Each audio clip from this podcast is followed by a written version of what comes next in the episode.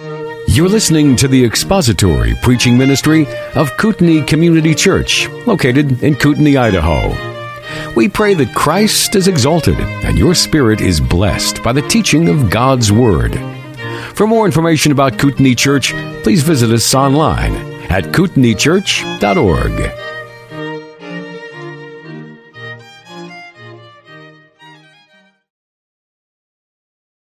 Okay, there we go. That's better. Had to choose between a wife that could cook or a wife that could do sound. So I, I chose the one that could do, that could cook.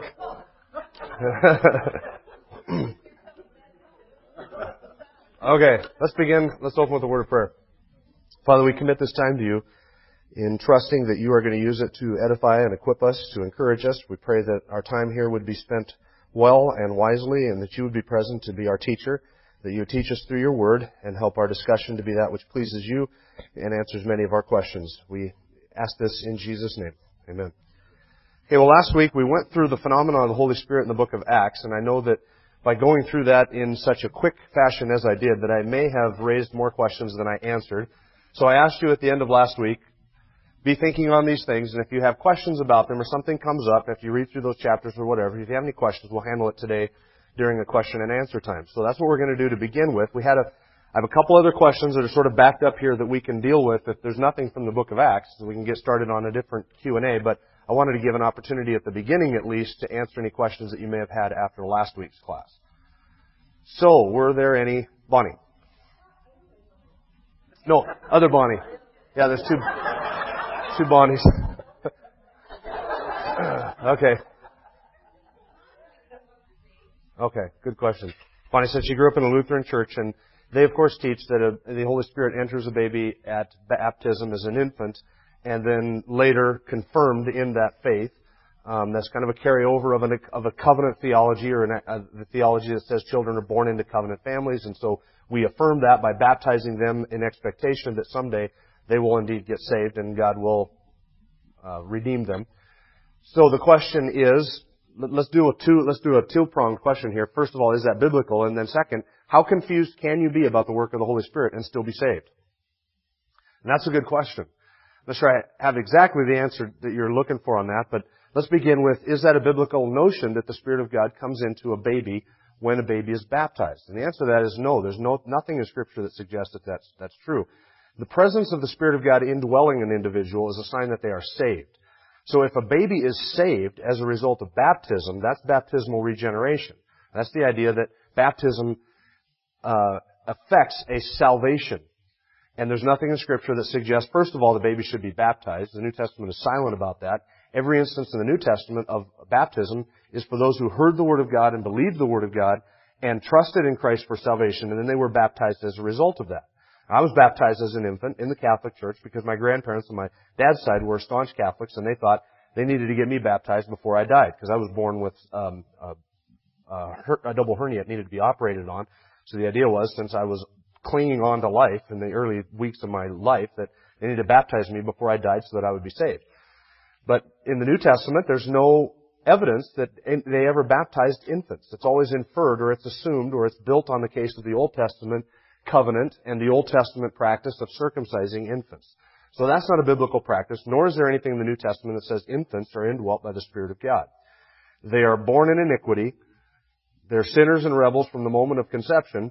And when they, they are, they're indwelt by the Spirit of God only after they reach a point where they can understand what's going on, understand the gospel, trust in Jesus Christ, then they're indwelt by the Spirit of God.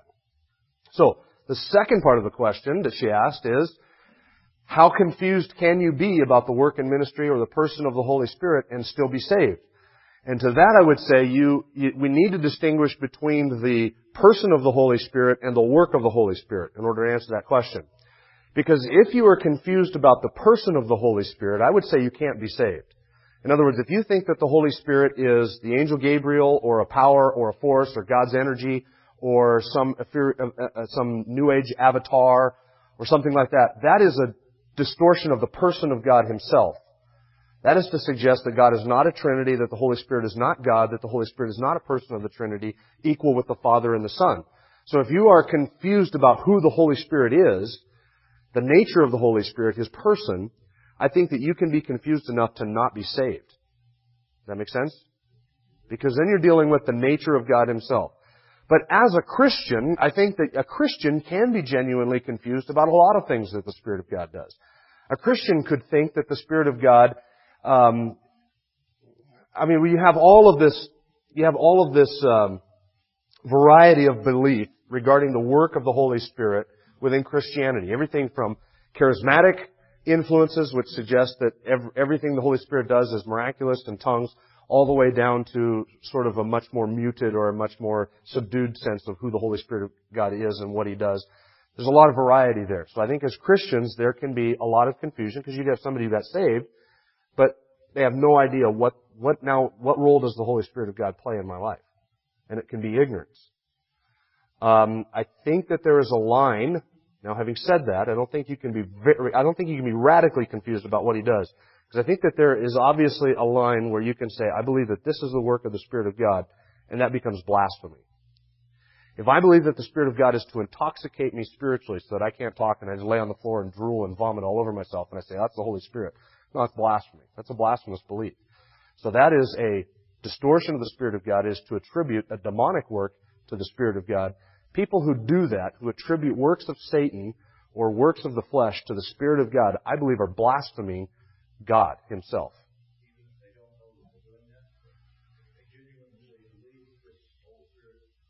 If they genuinely believe it's the Holy Spirit, even though they genuinely believe that, they're genuinely wrong.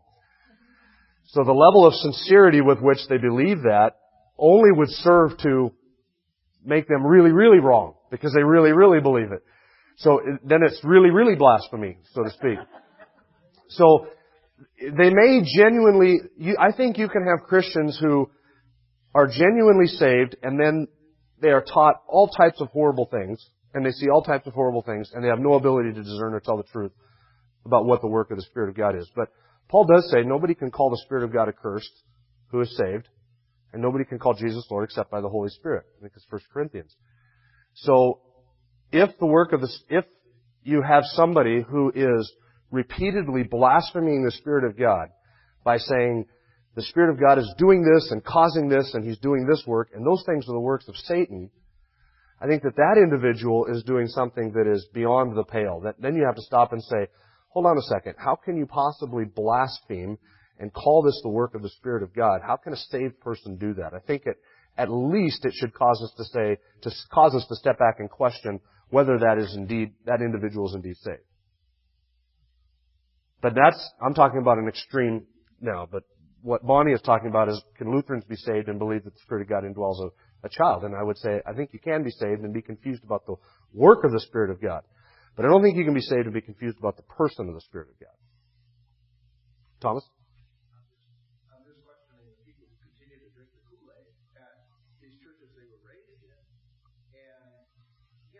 You're talking about the blasphemous type of, yeah. Not if they, Ray's shaking his head, but let me qualify that statement because it could be a bit provocative. You can be saved and be in the Mormon church, but you cannot adhere to Mormon doctrine and be saved. There's a distinction there. Um, so, the, Thomas's point, what you're saying is the same thing I think I'm trying to say, is that you can be confused because you're being led astray. But eventually, if somebody is confused and engages in this blasphemy themselves, I believe that there's something that the Spirit of God, if He genuinely indwells an individual, He will recoil against that. There has to be something the Spirit of God Himself says, hee hee, that's not right. And anybody who can engage in that with a clear conscience without any apprehension whatsoever, that type of blasphemous conduct, I think evidences that the Spirit of God is not in them.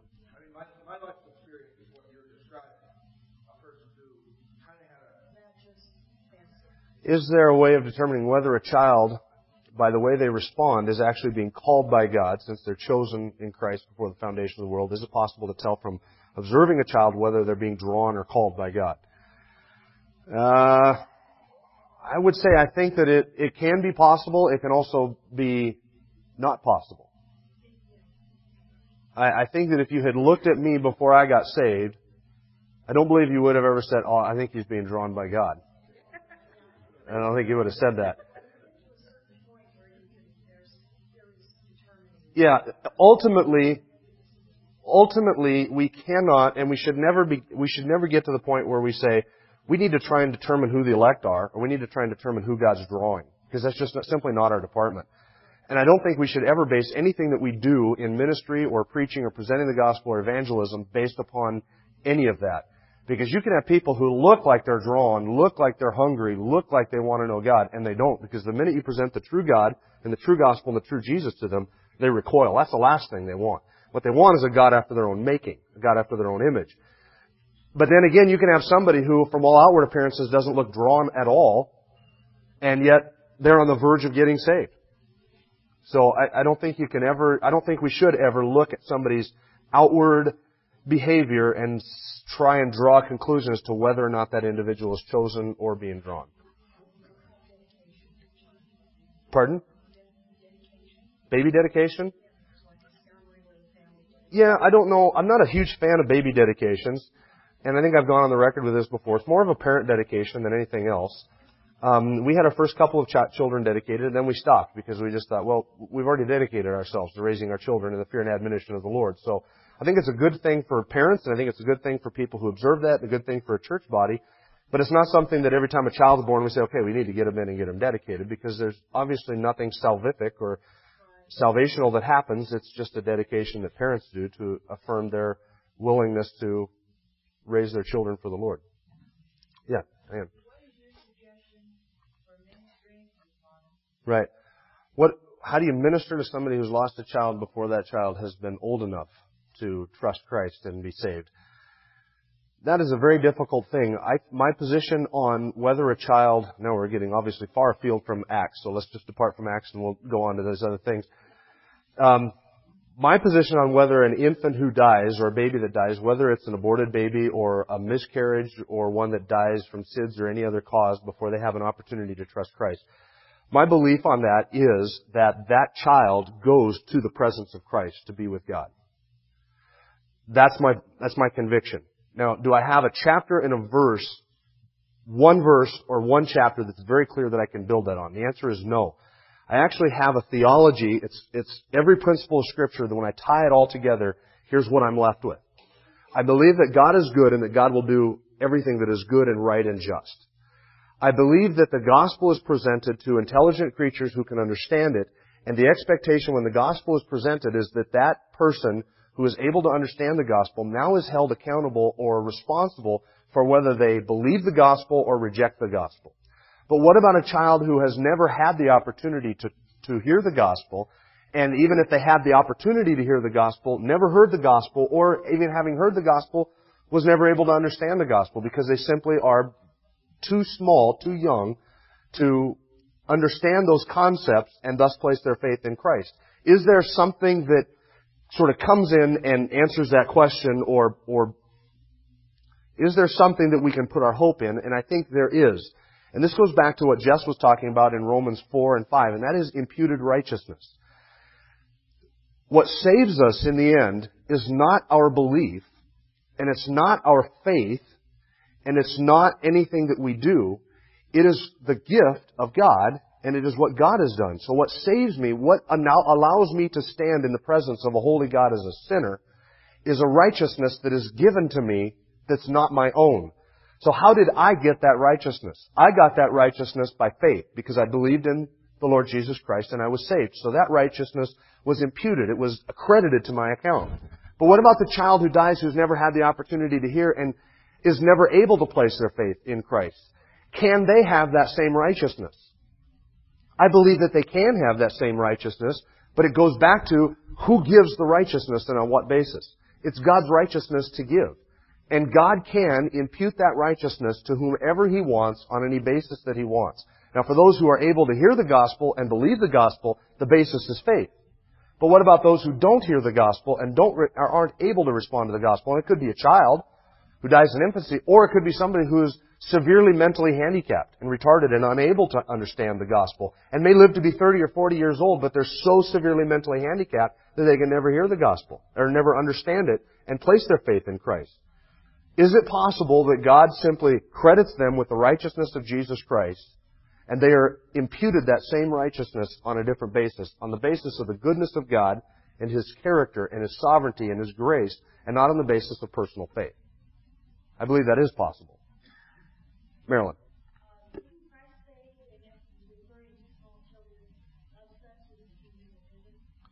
Uh, right, and the, and the idea there, didn't Jesus say, of such is the kingdom of heaven, referring to small children? And the idea there is that, that childlike faith. But the fact that God uses, and this is a good point, if you look through the scriptures at the way God treats children and He views children, how He speaks of children, and Jesus, how He treated children, how He viewed children and spoke of children, there is, I believe, in the heart of God a love for little children that is unique and powerful. I mean, you see that even in the Old Testament prophets where God comes to bat against the children who are neglected, against the children who are being sacrificed to idols, and against the children who are abused. And for widows, there's a love that God has as a father for his creatures for the least of these that are among us. Ron. Yeah, that is, that's an argument I've heard. Let's just deal with that. Um, if every aborted baby goes to heaven, then shouldn't Christians be the ones who are out leading the charge to get as many babies aborted as we can? Right? And populate heaven. That seems to be a very utilitarian, pragmatic approach. Now I'm just taking the argument and I'm, I'm, I'm taking my argument and I'm saying if I were arguing against it, here's how I would take it. I would take it to its logical conclusion. Logical conclusion is we should be in favor of abortions because we're populating heaven by having babies aborted. That, that's, that's the other side of it. Do we sin because grace abounds? Do we use any means possible to accomplish a good end? And the answer is no. So, we don't go out and abort babies any more than we go out and kill everybody under two years old because that's what we call evangelism. So, I mean, you don't, you can't take it to its logical conclusion, say as utilitarians or pragmatists, then we're allowed to do anything in order to accomplish a good end. Because you can't, you can't do that. Um, Oh, I know you don't. I know you don't feel that way. Right. Okay, so here's Ron's, Ron's point, because we have to factor in the theology of election into this as well. If God knows those whom He has chosen, and if He has chosen to save some, if a baby goes to heaven, it must be because he's elect. He had to have been elect. Because there'll be no non-elect in heaven. Not going to be anybody who got into heaven says, "My, I wasn't chosen before the foundation, but somehow I squeaked in. Never going to be able to say that. So any baby who goes to heaven dies has to have been elect.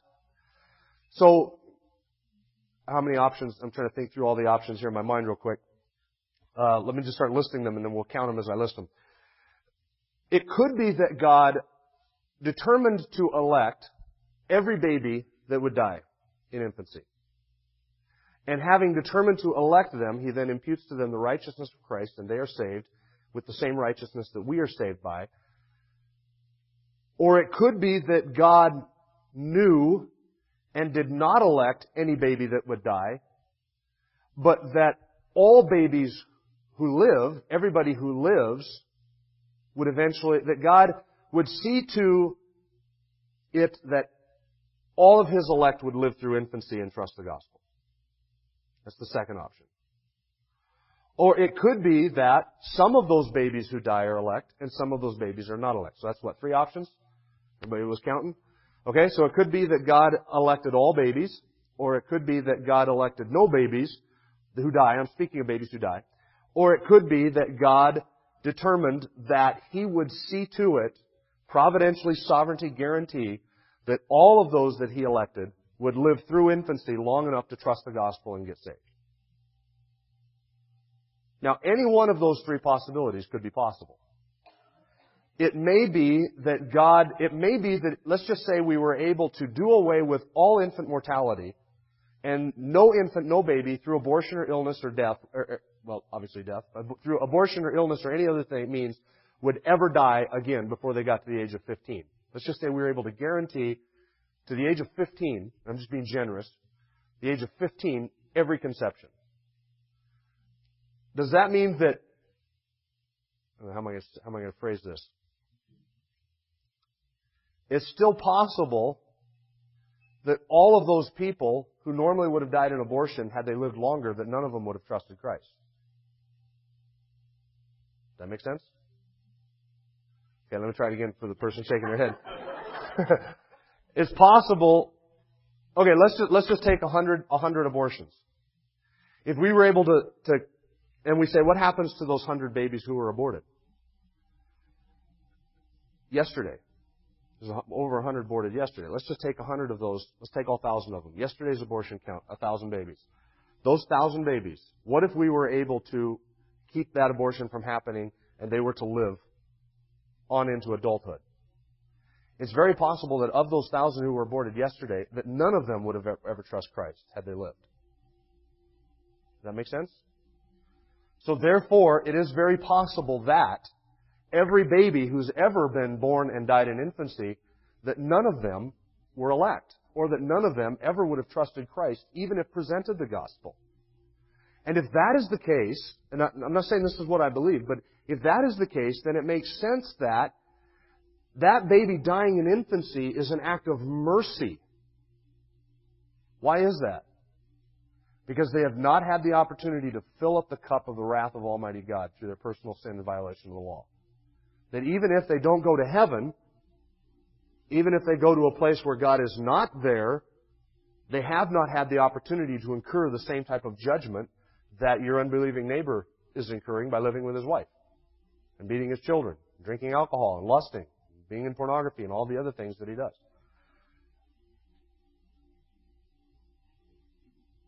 So, okay. Wowza. Okay, let's take Ray first.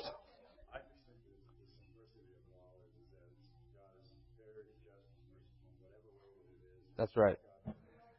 And, and that is what, at the end of the day, that's what we come back to. When we stand in glory, we are going to say, the judge of all the earth did what was right.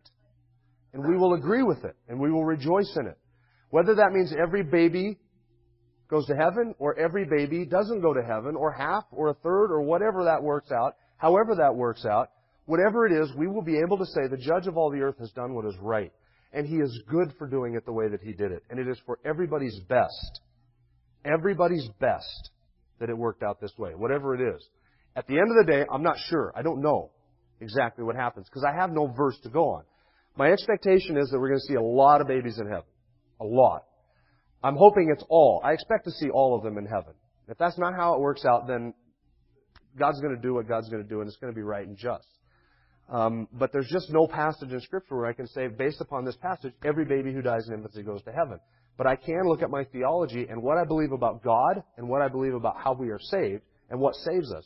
And I can say that with those two things in mind, my confidence is, and I would be able to tell a, a mother, this is Diane's question, I would be able to tell a mother who just lost her child, I believe that you can have confidence in the character of God and the nature of His goodness and believe that your baby is with Jesus. You want me to give you something else that I think is wild? And this is just, this is my theology of heaven. If we're going to spend heaven on a new, if, if heaven is going to be on a new heavens and a new earth in a physical place with cities and streets and roads and trees and bridges and rivers and waters and animals and fruit and food and parties and people and civilization, if all in a perfect environment, a perfect paradise, where God is dwelling with His people, and we are all in physical resurrection bodies, is it not possible, and I think in keeping with the character of God, that God would allow that mother who lost her infant child to raise that infant child in the new heavens the new earth and be able to experience all the joys of motherhood in a resurrected body without the curse. Is that possible?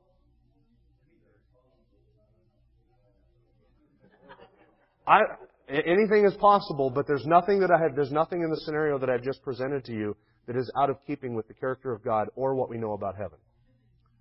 There's no theology, there's nothing in the Bible that suggests that that is not a real possibility. It's What's that?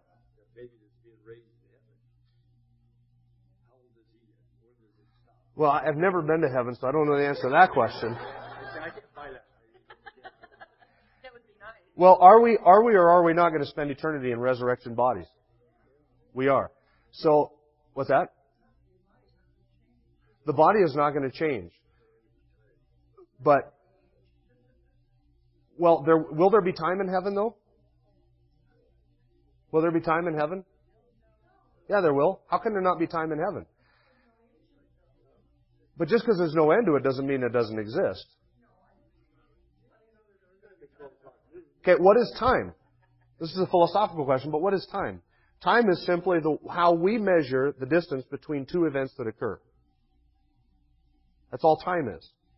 On a new heavens and a new earth, where there are people and where people are doing things, time must pass. Now, time will never come to an end. Time will never be wrapped up. Time will never be exhausted. But time must pass. The only way you can not have time passing is if nothing is happening.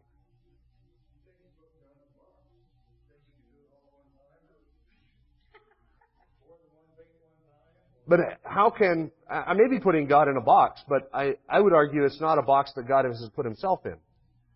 When God says, I'm going to make new heavens and a new earth in which righteousness dwells, and there are going to be people there doing things, enjoying paradise, and worshiping for all of eternity, I believe that God Himself is going to recreate a paradise here, just as He describes at the end of the book of Revelation, that that paradise is going to be a physical paradise. We're going to be in physical bodies.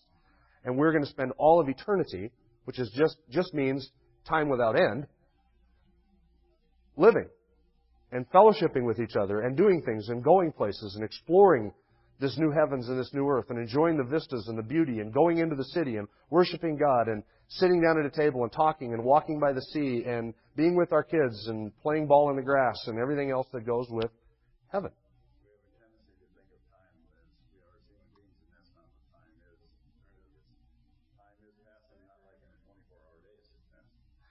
Yeah, and, and, and time may not be measured the same way we measure it here. But time is simply the passing of events, or the passing of time. I mean, what is eternity if it's not made up of time? It's almost meaningless.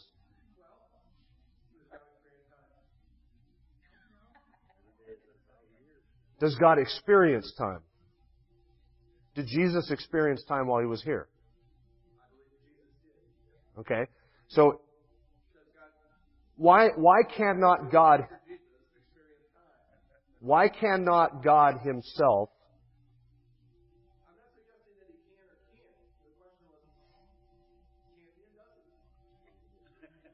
Is God bound by time? No. Is God bound by time? No. But does God dwell in time? Yes, He does. For instance, I don't think, even though God looks at all of human history and he can see all of it because he's above it. It doesn't mean that to him, from his perspective, that none of these things are happening now that are happening with us. So, does God know that I'm teaching Sunday school right now? Yeah, He does. Does He know how much time is going by and what's happening all over the world? I think He sees it and He experiences it in the sense that He dwells in time because He has a creation which is wrapped up with time but he's not bound by it, as in he can't affect the future by doing the present, and he can't see what's going to happen, he can't rightly understand the past. He's not bound in time the same way that we are. A thousand years there is a day with the Lord.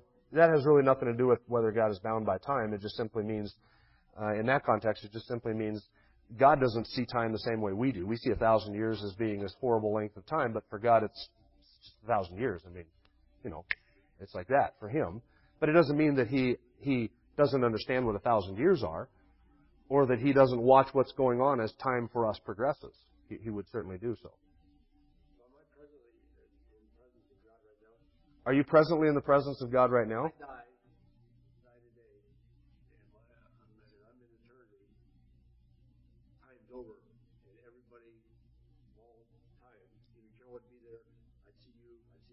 No. Oh, there we go. That's a, that's another good way of looking at it. To was is if Lanny were to die right now, God forbid, I'm not wishing this, but if Lanny were to die right now, would he step into heaven and all of a sudden be above time and all of us would already be there, even though we're already here living? Or is Harvey Brothers waiting for Marilyn? And is Mo waiting for Lola? Or is Lola already there? She's not there, she's here. To be absent from the body is to be present with the Lord, but it's not both at the same time. You're not present in the body and present with the Lord. At the end of the book of Revelation, the saints gather around the throne during the tribulation and they say, How long, O Lord, till you avenge all of the blood of your servants shed? All of the martyrs. How long, O Lord? Now, if time doesn't mean anything in heaven, what are the saints in heaven doing around the throne of God saying, Lord, how much longer measurement of time, are you going to wait before you step in and do something? It seems to suggest to me that the saints in heaven, not only do they have some idea of what's going on here on earth, some idea of what's happening here on earth, but it also seems to suggest that they understand the passage of time and how long this has happened. It's not like they say, Oh Lord, you're stepping in and doing it right now, and we never saw that coming. It just seemed like a heartbeat to us. No, that's the longing prayer of the saints of God before the throne. How long until you avenge yourself? How long are you going to wait, Lord? Right? Seems to me that there's some idea of time or the passage of time even in heaven right now. So, how long, how long are the saints who have gone ahead of us, from their perspective, how long are they waiting for us to show up? Does it seem instantaneous to them? I don't think it seems instantaneous to them. I think they're waiting. And they're waiting, and when we get there, it's going to seem like less for them than it is for us, I think. But they still have some idea of the passage of time. Ron.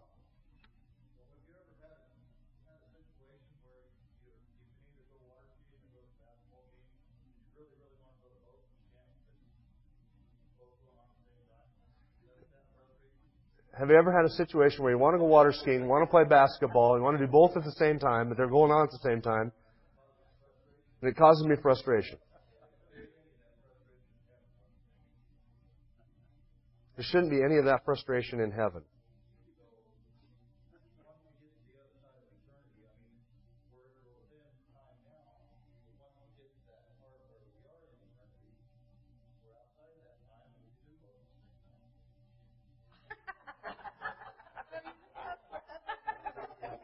Once we get to heaven, we can do both at the same time. I'm trying to picture Ron water skiing playing basketball at the same time.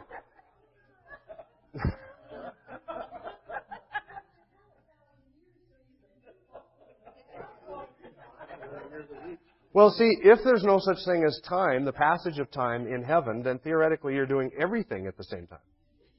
It's all one big present now, and in there's, there's no way that you're not doing everything.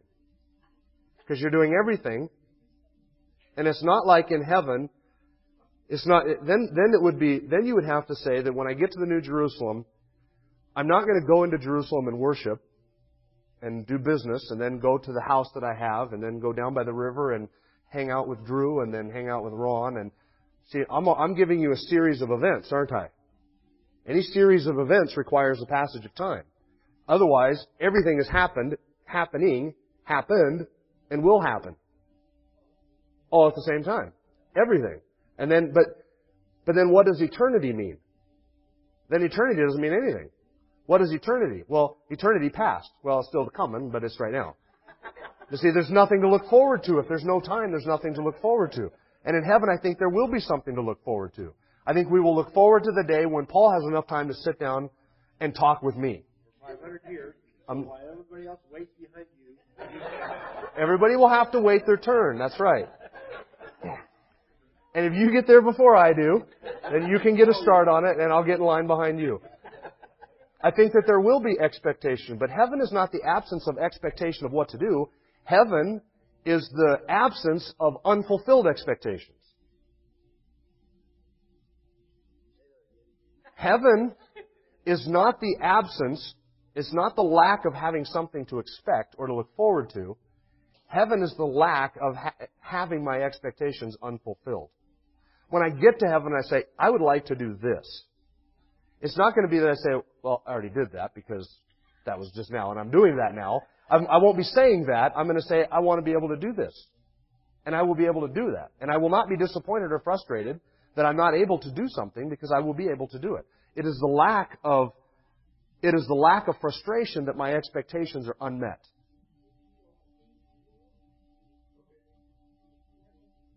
So, boy, we went far afield from Acts, didn't we? Anna.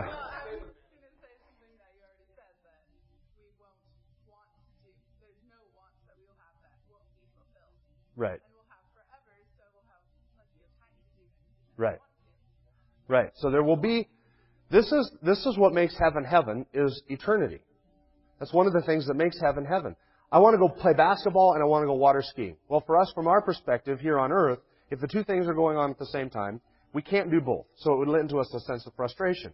But the absence of frustration in heaven is not going to be because I'm able to do both at the same time. It's going to be because in heaven I will be able to say, I really want to do this and not this right now. I'll do this in a thousand years from now. When Lanny's done talking to Paul. Then I'll go water skiing with Lanny or play basketball with Lanny. So heaven is not going to be, it's going to have eternity and every joy will be ultimate. Every desire will be fulfilled. Every expectation will be met. There's nothing that we will want to do that we will not be fulfilled in doing or be able to do. We'll never be frustrated, but not because we're unable to do two things at the same time. We're going to be, we're not going to be frustrated because we will be able to do everything that we want. Every joy, every expectation, every desire of our heart will be met and filled to the nth degree. So since we're on this subject, let me plug a book. And it's Heaven by Randy Alcorn. Uh, reading that book, the first half of the book lays out the theology of heaven from the Old Testament, the New Testament, everything about it, and he just takes the scripture in a straightforward way as you're reading through it, chapter after chapter, I found myself saying, yeah, I knew that, I knew that, but I didn't quite understand the implications of that.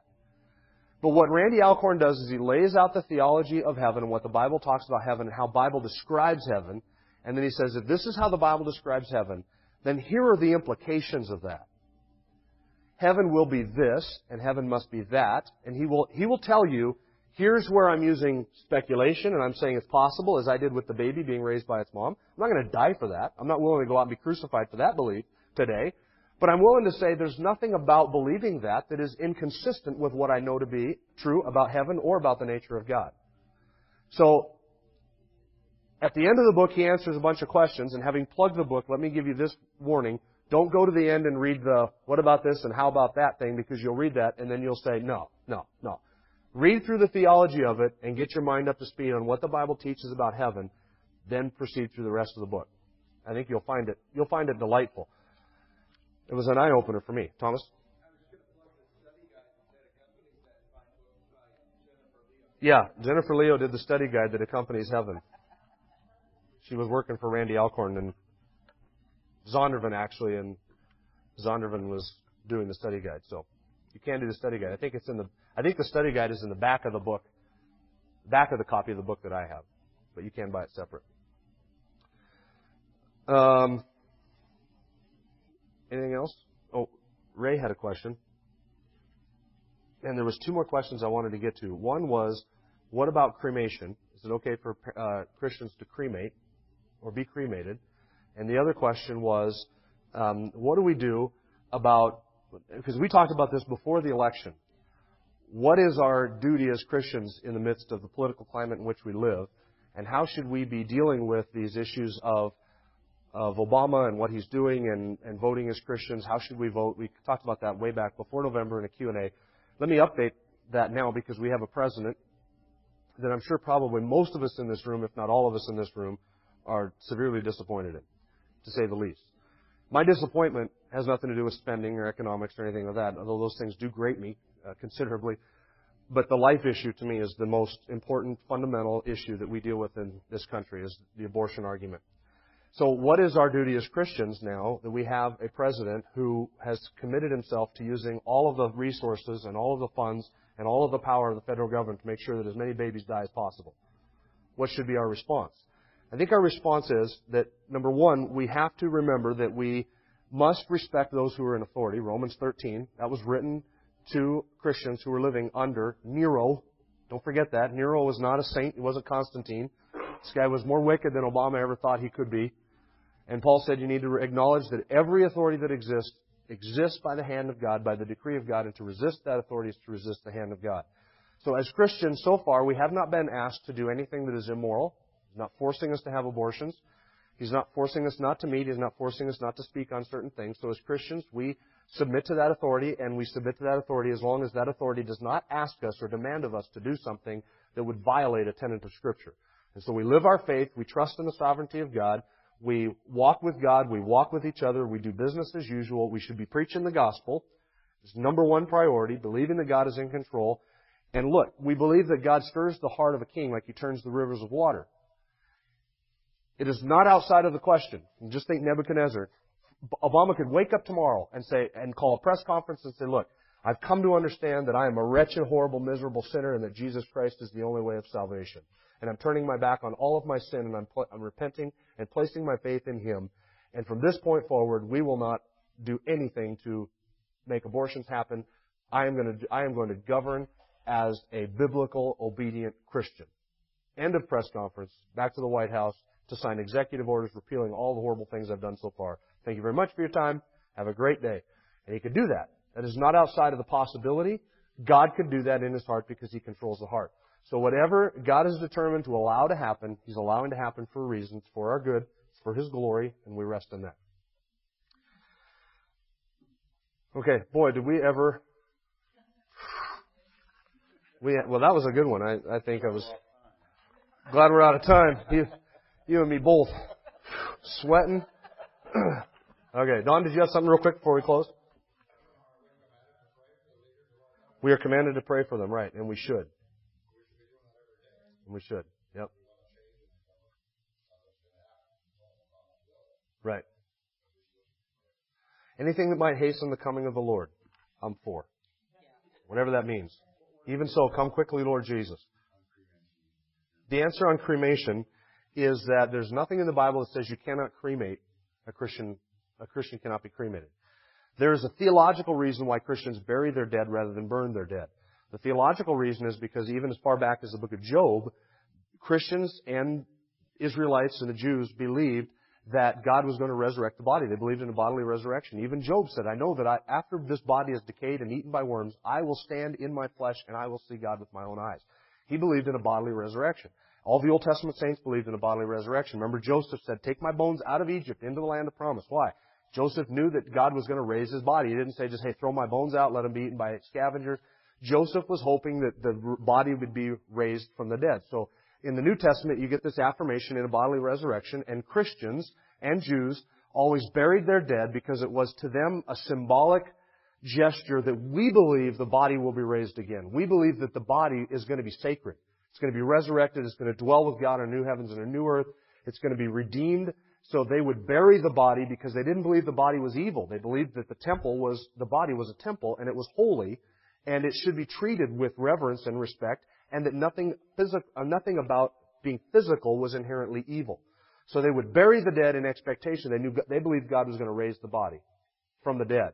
That's why they buried the dead rather than burned the dead. The pagans burned the dead, burned the bodies because they believed that being liberated from this flesh is that's ultimate salvation. If I could just be liberated from this bondage of this body, so when the dead were buried, or the dead, when somebody passed on, they would burn the dead because they hated, they didn't have any respect or reverence for the body. In their theology, there was no resurrection. But in our theology, there is a resurrection. So there's nothing in Scripture that says you cannot cremate. It's just, as Christians, there is a theological reason why we bury the dead rather than burn the dead. But if you burn the dead, doesn't mean that God's not going to resurrect that body any more than the person who dies in a house fire, or the person who gets eaten by sharks, or whatever. God's still going to resurrect that body. Well, we are out of time. Carol, go ahead.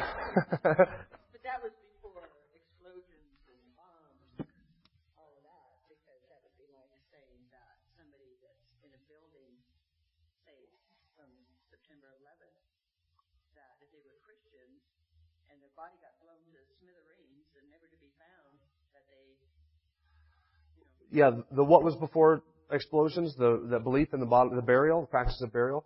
Right, and there's nothing about cremation that, for as Christians, is a testimony that we don't believe God is going to raise this body. We believe that. But what distinguished pagans from believers in God in the Old Testament was this practice of burying the dead. They did it because they believed the body was going to be resurrected. Excuse me, resurrected again.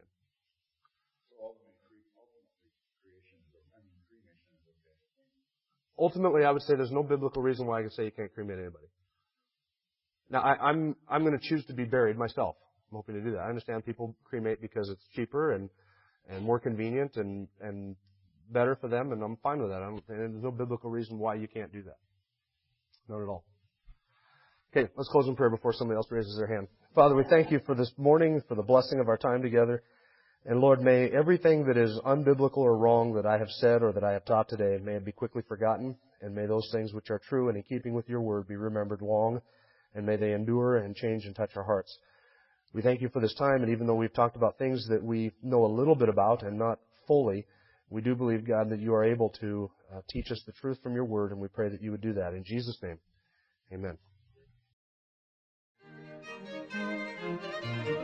Thank you for listening to the latest podcast from Kootenai Church. If you'd like to learn more about Kootenai Church or to donate to our church ministry, you can do so online by visiting kootenaichurch.org. We hope you enjoyed this podcast and pray you'll join us again next time. Once again, thank you for listening.